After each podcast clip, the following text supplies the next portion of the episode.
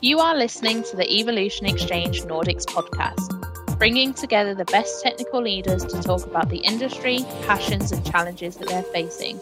I'm Abby Stokes. I help businesses connect with tech talent, and I'm your host for today's episode.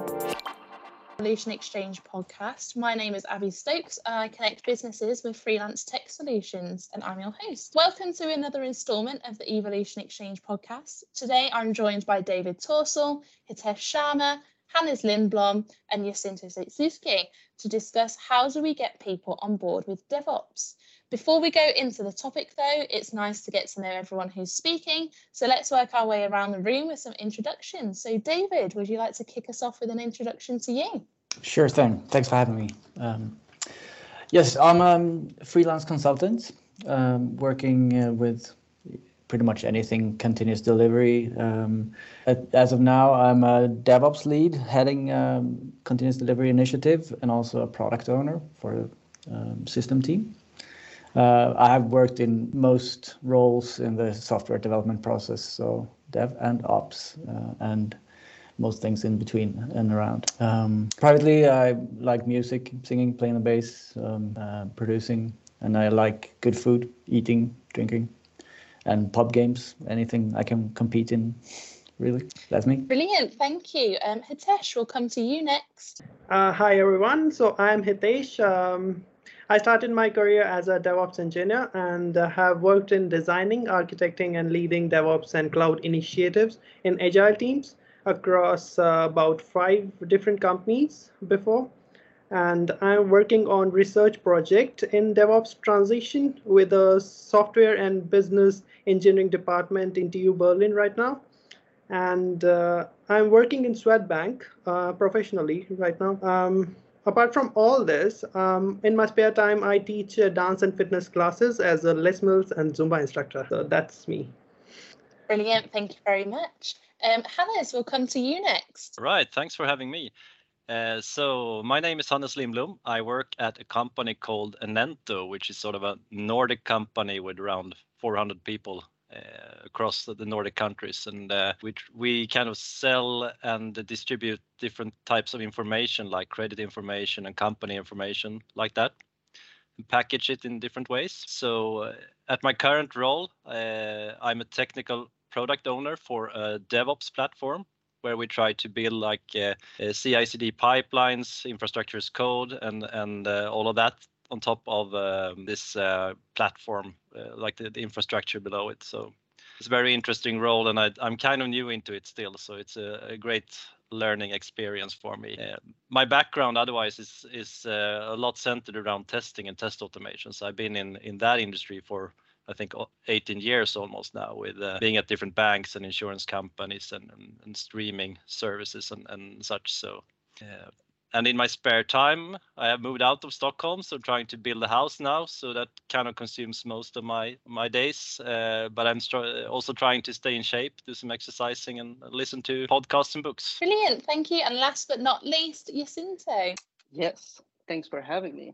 Uh, yeah my name is jacinto. I'm 27 years old. I live in Stockholm, Sweden. And uh, yeah, I started my career as a .NET developer in 2016 and slowly graduated more and more into um, the uh, DevOps role, basically. And today I, I'm the cloud and DevOps lead of my team at Scania. Um, in my spare time, um, I like to do some some physical exercise, like going to the gym or going out for a walk, but also playing a lot of video games.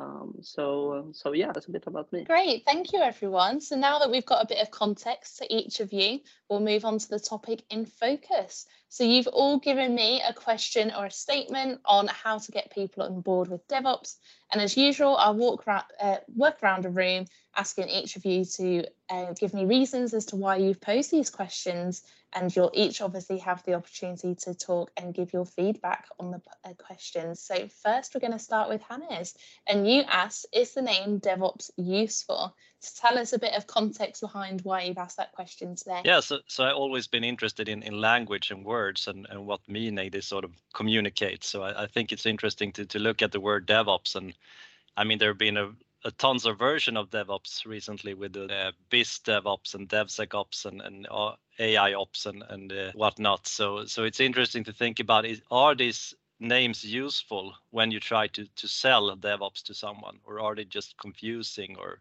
yeah, so um, maybe it could be good for some persons, but maybe not for others. I would love to hear your your thoughts uh, about this. If if these words sort of um, uh, provide the meaning you want, so to speak. So Great. Has anyone got some initial thoughts? Yeah, my, my initial thought thought on this is that, um, yeah, all words um, that you will have to explain further are problematic, like DevOps, which has changed meaning uh, throughout the years, uh, and it means different thing in different contexts. Uh, if you have a mo- modern infrastructure, or if you're running some enterprise level uh, legacy system, it's completely different what we need to, what we mean, or what what what things we want to communicate when we say DevOps. So yeah, I think it's problematic.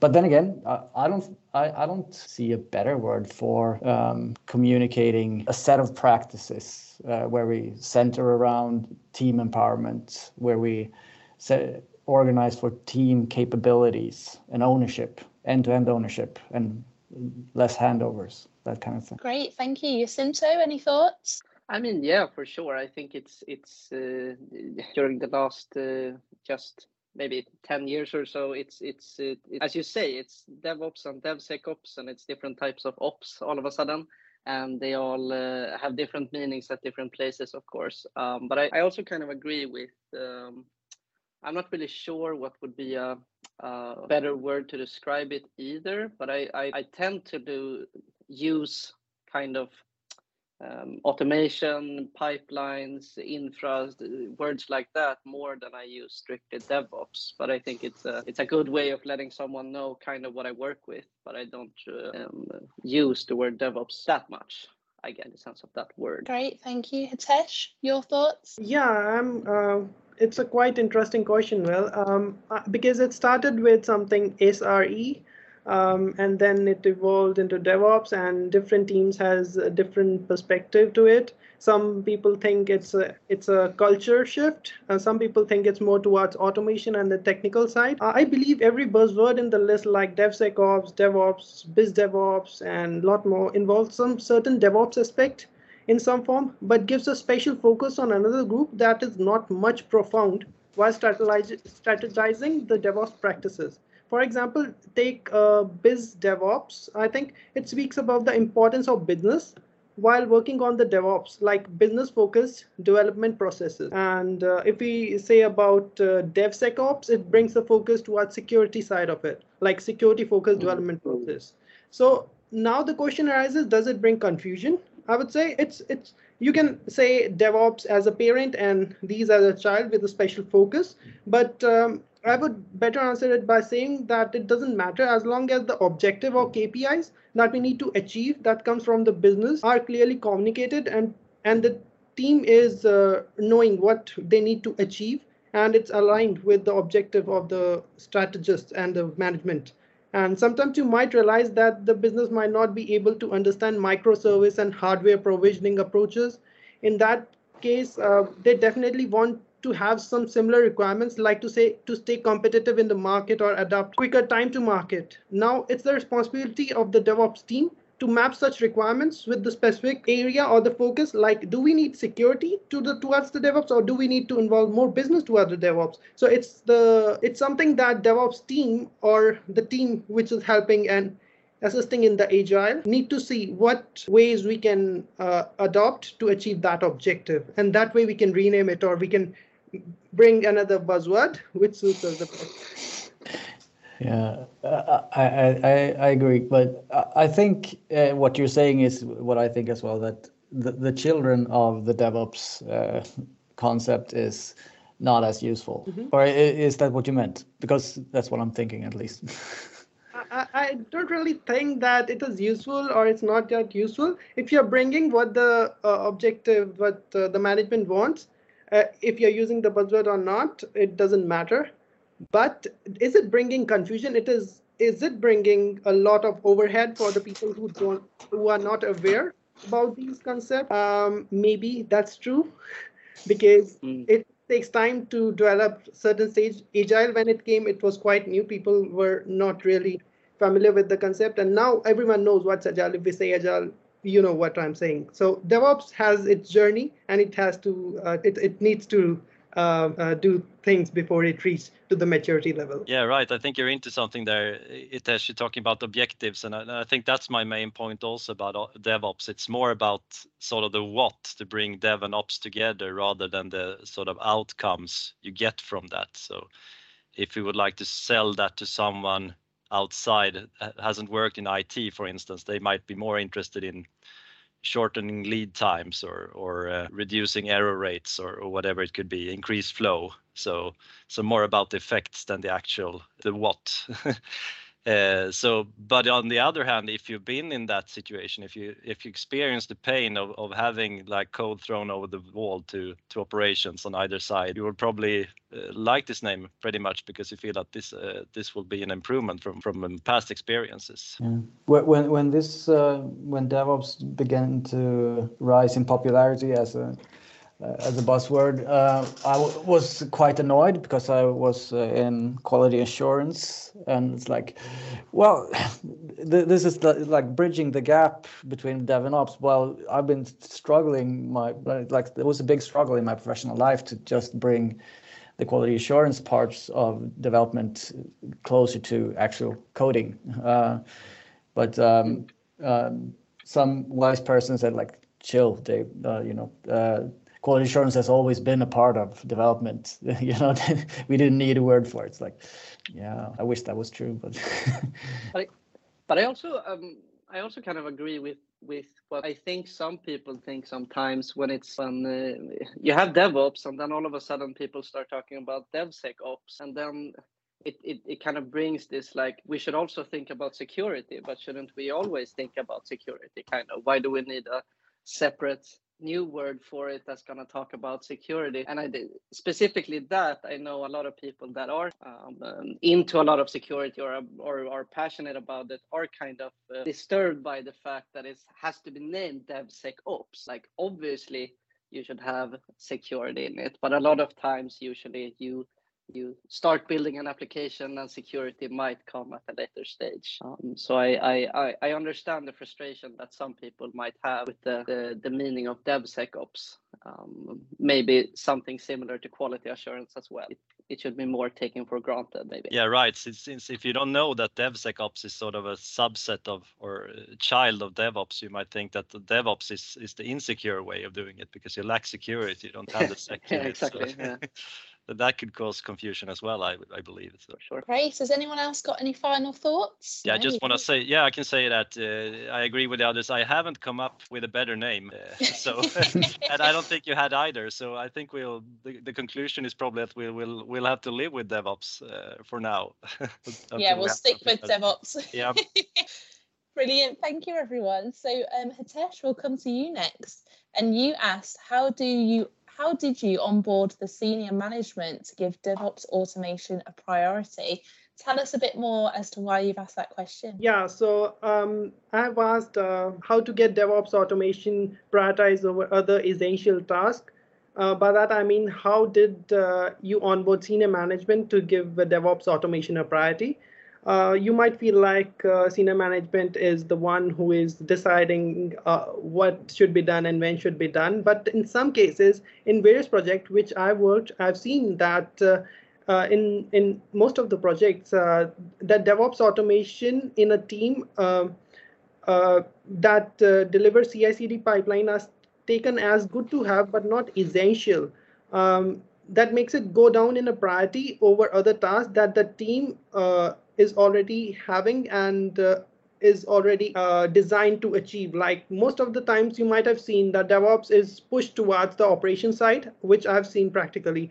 And the operation team does have the responsibilities which is separate from the DevOps that they need to achieve on day-to-day basis and uh, they have to analyze the priority between the two and then they always go with the operation side because it's business critical that way DevOps suffer in most of the times. Um, so how do you make business realize that we have something which is DevOps, which is bringing you value in certain period of time. You might not see it visually right now, but we have something. So how you make them onboarded in this DevOps journey.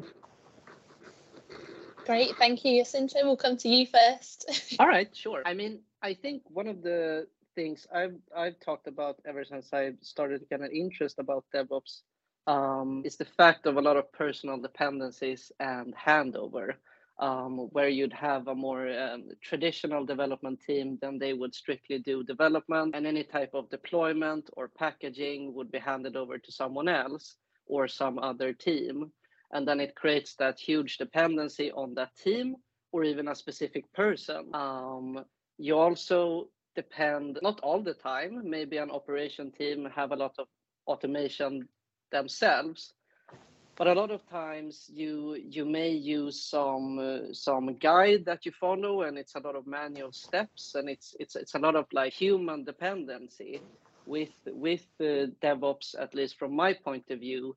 Um, you release a lot of that personal dependency by automating a lot of things. And that's one of the key points that i've used when when trying to get people onboarded with it. It's it's a matter of uh, risk honestly. Risk of being dependent on others um, and taking the responsibility yourself and and uh, hopefully benefiting from that. And in most cases, I think you are. So, yeah. Great, thank you, Hannes. We'll come to you next. Yeah, so so I'm lucky enough to be in a team that is dedicated to automating things. So I haven't really had that struggle uh, in my current position, but but speaking from my experience with with test automation i, I can say that it's uh, it's like i think it's like selling anything to anyone you you have to sort of understand their perspective and what their pain points are and what what they are trying to achieve. And then i think automation can be bring a lot of different values. You can have sort of uh, save save some effort in some things. You can reduce errors. You can shorten lead times. So you have to find the right angle for for your audience i think. So help them with solving their problem. That would be my sort of main take on it. Totally second that. Um, i mean and also i mean adding to the risk that Jacinto um, uh, Jacinto talked about. Uh, it's it's also one of the most common uh, management perspectives. It's the money uh, and the risk. And yeah, um, right. And uh, I mean, I, I think it's very important to understand people's perspectives and and understanding also why we do these things and start counting the money. What is the cost of um, human related errors? Um, what is the cost of our, uh, our slow lead times and our uh, long um, time to recovery? Kind of. So what's the what's the cost of a handover?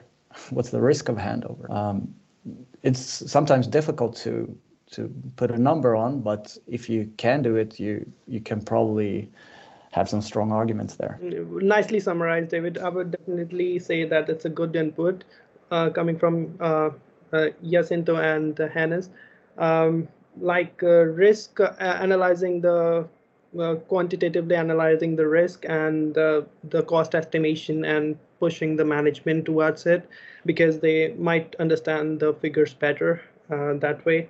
And uh, and yeah as hans said just try to understand what the objective they need to achieve and maybe put your team objectives together with that and try to fill the gap between the different mindset and stuff. Yeah.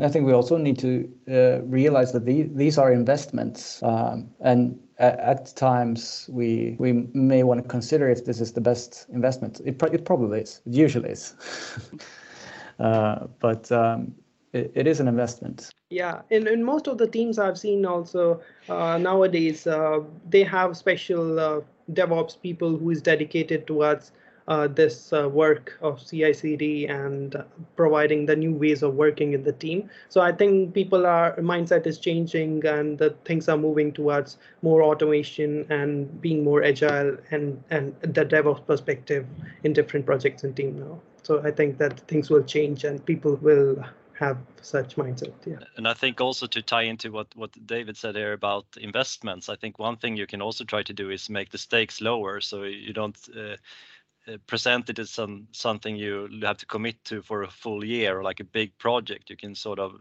frame it as an experiment. Let's try to automate some things and, and see where that takes us. So the risk will be lower to to put some money into that i would say. Yeah maybe a POC or mvp yeah.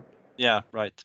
Because I'm I'm also quite sure that like any type of manual work, not all the time, but a lot of times is more expensive than automating it. I'm I'm working a lot with different uh, environments, like test environments, uh, prod environments, pre-prod, all of that stuff. And uh, doing all of that setup manually would take quite a lot of time. But since we have automated most of it, we really just have to rename a new environment and literally press one button. And then, then between 15 minutes and half an hour later, you have a completely new environment. And that is money. And I mean, uh, kind of as you said, Hitesh, as well, um, some people are more dedicated to DevOps. I would say that I am. And kind of one of my main tasks is to support the development team in the sense that they can deploy fast they can create any type of test environment they would like, copy copy any type of data from different environments, take a production copy, copy and make that as easy as possible because that will lead to shorter lead times. I think it's uh, the the I think a lot of times we try to um, um,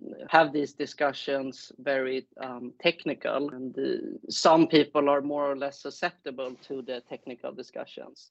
But I think one thing that is uh, quite quite easy to to talk around is money really. And and uh, what will you spend it on and and uh, what will you get from it? So I, so so I think that's uh, one of the uh, points that I use anyway I talk to people about it. I think also I mean when we when we want to start using a, a pattern um, or like uh, increase DevOps in our organization.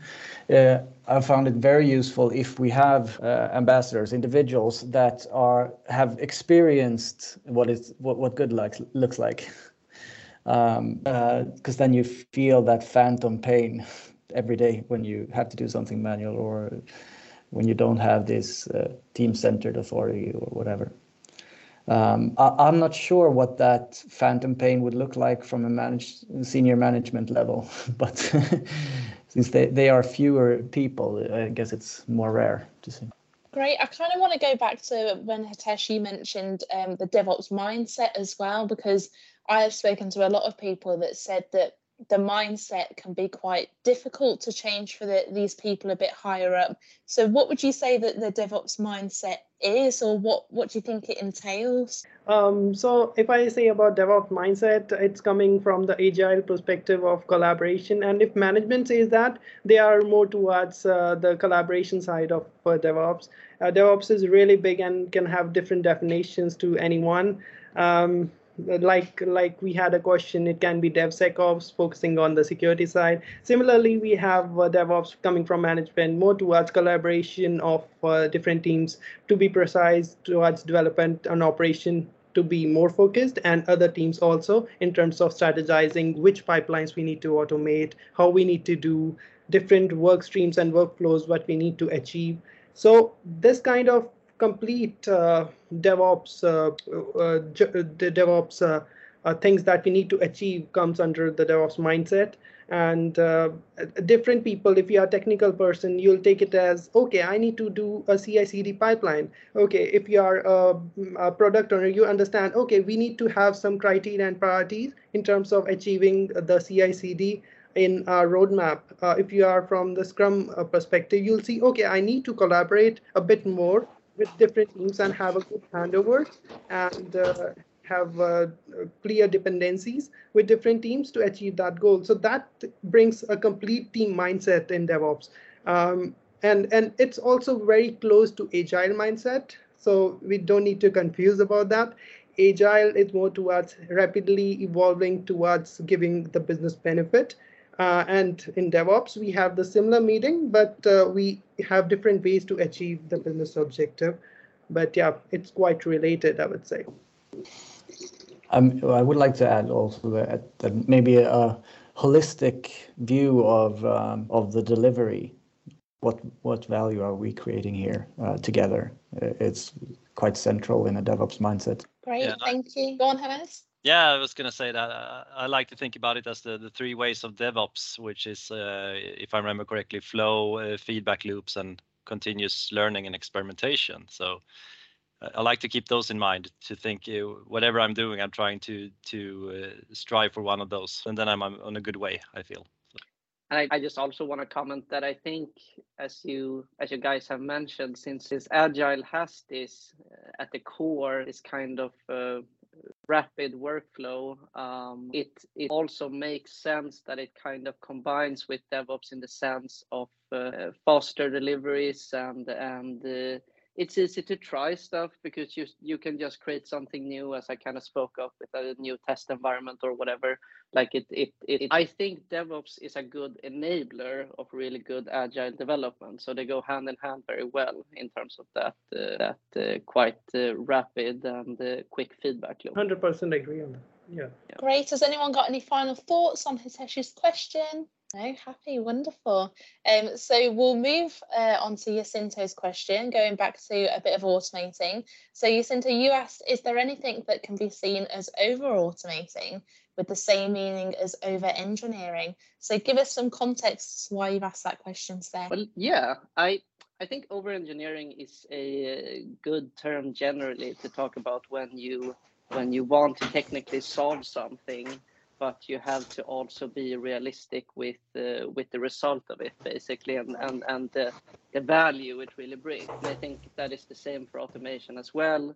Since i've been working quite a lot with uh, devops these last uh, like four years um, it's it you tend to want to automate everything and that's really great. But it has to come um, with a balance between um, like uh, nice good working simplicity and like over complexity as well because it can for me it kind of comes back to the, the, the value and kind of the money as well in terms of maintainability. You can you can uh, pretty much automate everything uh, but it will be it could be quite complex and quite hard to comprehend and then you need to maintain that as well. So uh, although i do have that mindset of course that you should always try to automate everything you should also have a um, realistic view of of uh, how you can solve it in a different way um, sometimes as well. Brilliant, thank you. So Hannes, we'll come to you first for your thoughts. Yeah, so I think there are, it's definitely possible to over automate things that that I agree with, and uh, I think there's one one side of it you mentioned, uh, Jacinto, which is like uh, doing things too complex or too complicated or trying to automate something that's probably not worth automating because you do it so seldom. So it's not not bring enough value back to you. But I think the other perspective, and th- this is also coming from a testing side, that we within testing, you you you there are some things you can automate and some things you probably shouldn't try to automate even because we're uh, in most cases building stuff that humans are going to use. So we also need humans to experience that software some stage. So so it wouldn't even be possible to try to automate some of that stuff by just uh, having some some script clicking through a web page and and think that you covered all all the interesting stuff that can can happen or could be a problem. So, so I would definitely say there there are there are several aspects of of auto, over automation uh, and uh, yeah, what you can, uh, what with what is worth it and what you can can automate. Right, David, what are your thoughts? Yeah, I I totally agree uh, with both of you and understanding the value and I think it's um, it's important to always uh, question yourself and like what kind of value is this uh, that I'm doing here? And it may not be super obvious. It might might be just building skills for for or you know just re removing dependencies to individuals, uh, or it might be seen as innovation even, um, which has its own value. Um, it may not actually deliver value on this specific task, but maybe we're building on a framework that enables something to be easier, more easily done in, in the future. But uh, yeah, in the test automation business, that's super obvious because uh, we tended to get this should we automate everything question uh, a lot and no uh, and i think in test automation it's kind of easy to say well, we, we want to come to a level where we have confidence, um, and that's subjective uh, and depending on context and technology stack. Um, and I think that if we can apply that to any type of automation, then we're probably in a good place. Hitesh, your thoughts? Yeah. Um, so here, in simple words, I'll just start with that automation is something uh, which can be seen as re- machines replacing human beings in DevOps context, I would say CI/CD. Uh, I think it's something a DevOps architect should focus during working on the automation or deciding how he should plan the automation and what components he need to achieve as per current infrastructure stability and ensuring the current infrastructure stability and overviewing that what is in the existing system. By that, what I mean is in projects that are not frequently deploying the code to production and still have uh, quite a lot of work to do for implementing continuous testing in their pipelines. Uh, so just imagine a project has a pipeline, a CI/CD pipeline, but uh, uh, not a CI/CD, but a CI pipeline, but he is moving towards deployment and he's not sure about the testing strategies in place and they are having quite manual steps in testing before releasing the code. So in that scenario, I would recommend continuous delivery pipeline rather than continuous deployment, since it feels more comfortable to trigger that last deployment step manually. But nevertheless, con uh, considering microservices and change management processes and automated testing in place, it's ideal approach to go for uh, continuous um, deployment in this fast-paced IT sector because we need to deliver uh, and stay competitive and we need to have faster time to market. But we need to see that where are we standing and map uh, our uh, roadmap and the checkpoints according to that. And if we think that uh, it, it, we can go further and we'll get the business value and the benefit um, then definitely we should go forward. But yeah we don't I, I am not really sure if we have any kpis to measure how how much automation is best and how much is over automation. But if you have certain experience in DevOps and you have built some, uh, have done some projects, you'll definitely become aware that, okay, doing this is spending a lot of time and rather than giving the necessary output. So you'll get, you can figure that out easily if you have a kind uh, like a little background and knowledge in team and the skill set. Yeah. I think um, now the, the platform teams are rising in, in popularity, but if you do have a, a, a DevOps team that actually does their own automation and have to balance this with uh, production code, uh, then it becomes more transparent um, if this work is is worth it or not. Um, it's uh, it's harder when you separate these uh, responsibilities from in different teams. For sure, I I would say that I work in a team um, where we do not depend on uh, a, platform team as such. We we kind of do well everything ourselves basically, and we have to constantly prioritize and and and balance uh, everything that we deliver. And we had we had this example where we wanted to um, uh, activate new uh, business units in production, and we and we wanted to to make that automatic somehow, and we want, wanted to create a really good flow, and we started to discuss different solutions and when i do something here and then that should automatically update the front end but what if it fails? How should it revert back? And stuff like that. Then we realized as of now anyway um, we don't have uh, that many business units to activate in in uh, in terms of uh, them needing that automation. So we just realized that we could we could have a manual step where you simply update a file and then that file triggers a pipeline and you kind of get the same result as we would have had with this big automation framework where we're going to cut and paste different files and we're going to put them together into one file and we have to validate the file and if the validation doesn't work, how should that be reflected? And all of those things kind of just got solved by realizing that, yeah, but we could just do this manually. And if we create really good documentation for it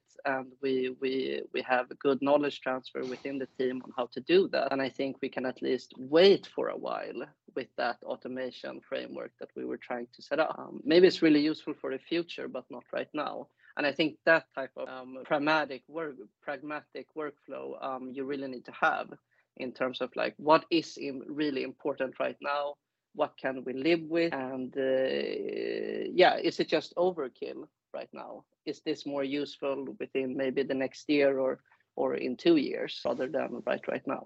It sort of borderlines on upfront design uh, that you try and design something for the future which may not come.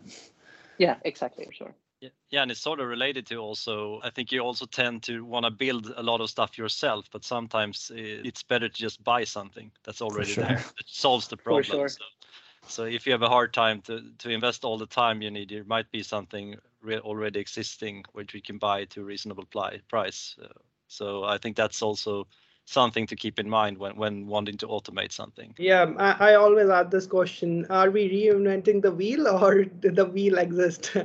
so that's a right question to ask time to time uh, within the team to get on the right track. Yeah. yeah, that's pro- I mean, I was thinking more of the the small scale scenarios where where you like, yeah, well, I just want to do it properly, it, rather than brushing it over. That, that those were the over engineering uh, scenarios, but not running on cloud infrastructure, but setting up your own data center is probably a much larger case of over engineering. Yeah.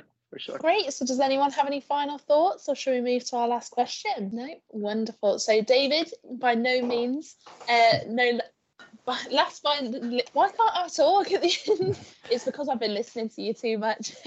um, last but by no means least, David, um, your question was what can we learn from centralized authority when driving decentralized authority? Now, I know you gave us a, a better explanation on our chat before the podcast, so um, I will let you give your ex- explanation to everyone here.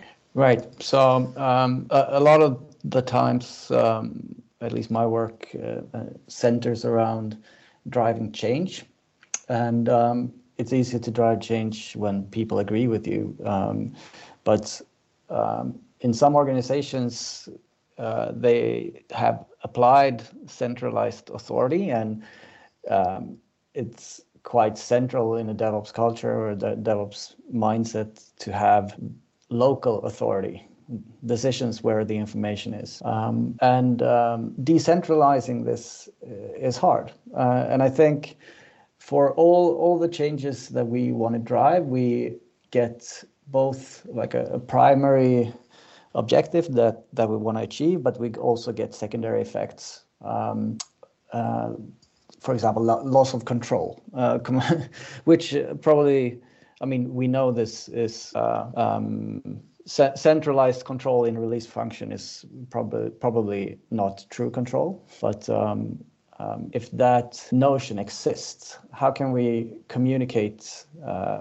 with uh, this organization, these individuals that have seen decentralized and, and experienced uh, um, lack of quality, lack of control, and uh, applied centralized uh, decision making. Um, so, um, can we learn anything from that? Um, the, the previous journey and the, the journey forward? Hitesh, it's your turn to go first. Well, that's a pretty hard question to think about. Well, um, yeah, definitely we might have some uh, centralized uh, benefits at the time we decided to be centralized because it's um, it was there existing. Um, but now uh, to have uh, DevOps prosper, we think that agile should be there. Just as a we we think that agile is the enabler or the prerequisite for DevOps to prosper, so that the team can take independent decisions and uh, proceed forward with automation by having clarity with the management and that way how it works. So different teams uh, right now have uh, different infrastructure requirements, different automation needs, which they discuss with the management, and the management provides the strategic indication and what they need to achieve in their uh, uh future uh, and that way they collaborate in a better way in a decentralized fashion. But if we have the similar approaches in a centralized way, then we we just think of having one central business department and one central IT department. Business says to IT, first of all, it'll be a big silos in between, coming information from one across the other. And the secondly, the information coming might not be applicable to all the IT departments because different component and different projects in IT might work in a different way. So for you, it might be more cost saving and efficient to have a provisioning platform. For me, it might be more cost saving and efficient to have a CI/CD uh, pipelines rather than going for a provisioning. Um, so it's something that we in different projects need to take independent decisions. And that way we can decide and prosper in DevOps. I understand uh, your question is more towards how we can take the importance of the centralized team in the decentralized structure. So I'm still thinking on that, and I'll come back to you. but but I try to uh, figure out my perspective towards your question, and yeah. Sure. Thank you for that. I have some. Oh, Jacinto, go on. Yep. Oh, yeah.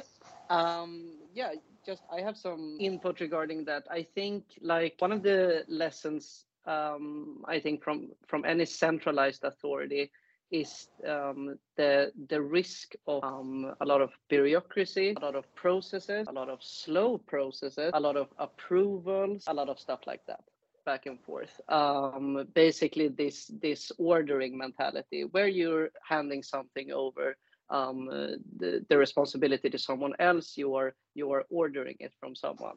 Um, I think though one good thing with having some type of centralized authority is at least um, with companies that because uh, I know a lot of companies still do and they have for some years um, when they start specifically their cloud journey. I think it's really important to have some type of um, centralized authority that could definitely support the different teams that want to take on this cloud journey. Because i think uh, one of the one of the risks with decentralization is then the responsibility of each individual team. And that could possibly be teams that have worked very traditionally in IT for a, for a lot of years where they are supposed to take on the responsibility of the operations part doing things in the cloud and uh, they there could be a miscommunication with expectations of responsibility. Um, and I think one good point there is security.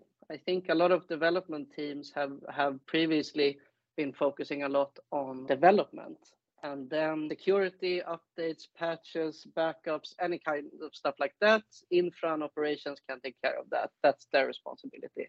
And then all of a sudden, you as a development team have to kind of get all of that as well if you want to become decentralized in terms of at least a DevOps culture, um, then there's definitely a risk that you are missing out on on on some of those experiences that have previously been had on the operation side. So uh, yeah, centralized is really good, um, but not if it's really slow and bureaucratic, I think. But at the same time, there is a risk, of course, with um, giving the individual responsibility to the teams as well. And there's definitely a good balance there, I feel like. Can I also come to you next? Yeah, so I think this this question is very interesting to think about, and I I, I believe that uh, the the organizations that have this centralized authority they come from a place where i think every everything wasn't in place to have it decentralized basically. I think uh, decentralization is much harder to achieve because i think uh, if you want to achieve that you will have to have your architecture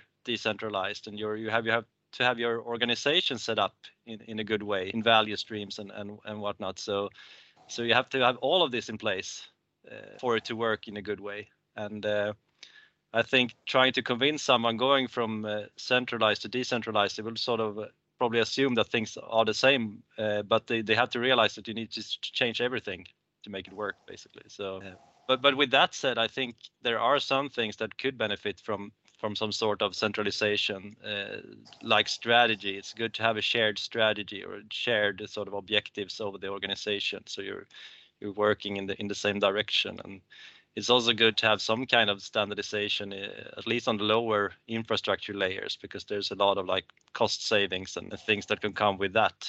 Uh, so, so it's always this finding this balance between the the freedom and and uh, control you're, you're looking for, uh, which is a, a great challenge, I would say. Um, yeah, so uh, to add to that, I would say um, in decentralized team, uh, it it might be a problem that we discussed like uh, there might be a solution existing in the company but we as a decentralized team might not know that other IT project has that. So we might reinvent the wheel. So in uh, in that case we need to increase collaboration which could be achieved if we have a central IT team. But I also have a mitigation for that. So because we had uh, all the agile approaches right now and it fits and have some mitigation up uh, strategies to counter these. So therefore, I was quite uh, struggling with the, the, solutions and understanding what uh, are the benefits of centralized approaches. So mitigation here is in most of the agile methodologies, we have something called enabler teams, which works horizontally with different uh, value streams and provides the technical support. We might have uh, some uh, center of excellence, which we can utilize and have the shared platforms, like uh, maybe for um, cloud, you have some AWS set uh, industry-wide, um, I mean, company-wide uh, set agenda and principles which Center of Excellence team would guide you if you are interested in onboarding. And if you are interesting, uh, interested in onboarding towards CI/CD journey, then there might be certain set of tools which uh, company has already purchased. So you can get in touch with them and take it from them and then start building it from a pre-existing uh, and uh, approved way which the company has already decided. So that's a mitigation towards what we um, don't have in decentralization, but we had a centralized approach. Yeah. Excellent stuff, guys. David, have you got any last thoughts? Uh, well, I mean, I must say, I, I myself didn't have a really crisp understanding of what I was really asking here. Uh, but um, no, I, I, I got a lot of uh, nice things to think of. I mean, from all these questions, it's been awesome. Great. So, does anyone have any final thoughts, any final questions before we wrap up? Um, yeah, I mean, I kind of already mentioned it, but I would really like to emphasize that I do think that, especially in the beginning of um, some, some type of decentralization journey or individual team responsibility, I do think it's really important to be pragmatic and realistic that uh, people learn things in different ways, in different speeds. Um, and you have to be realistic with having um, some type of maybe center of excellence, not only when it comes to any type of infra or cloud stuff, but also DevOps stuff and, and stuff like that.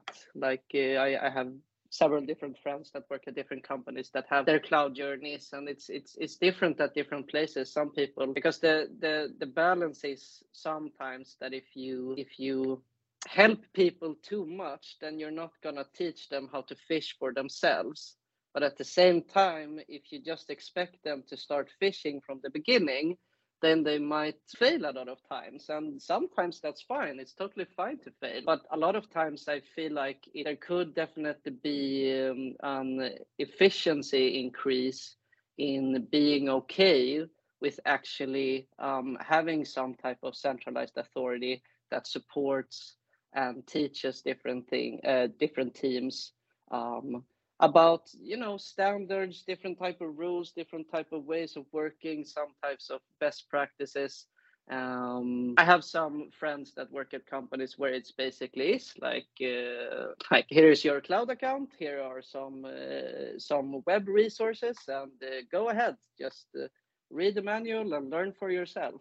And uh, i mean sure you can go ahead and do that but depending on the size of your company that's going to have us um, a good or a bad outcome in in in different ways. Um, so yeah, that's my final thoughts on it. Great, thank you very much, everyone. So I think we'll leave that there. This has been the Evolution Exchange podcast, and I want to take this opportunity to thank David, Hitesh, Hannes, and Jacinto for providing their insights into the topic, and thank you everyone for listening. If you would like to get involved in one of our upcoming podcasts, you can reach out to me on LinkedIn or by email abby.stokes at evolution-nordics.com. See you next time.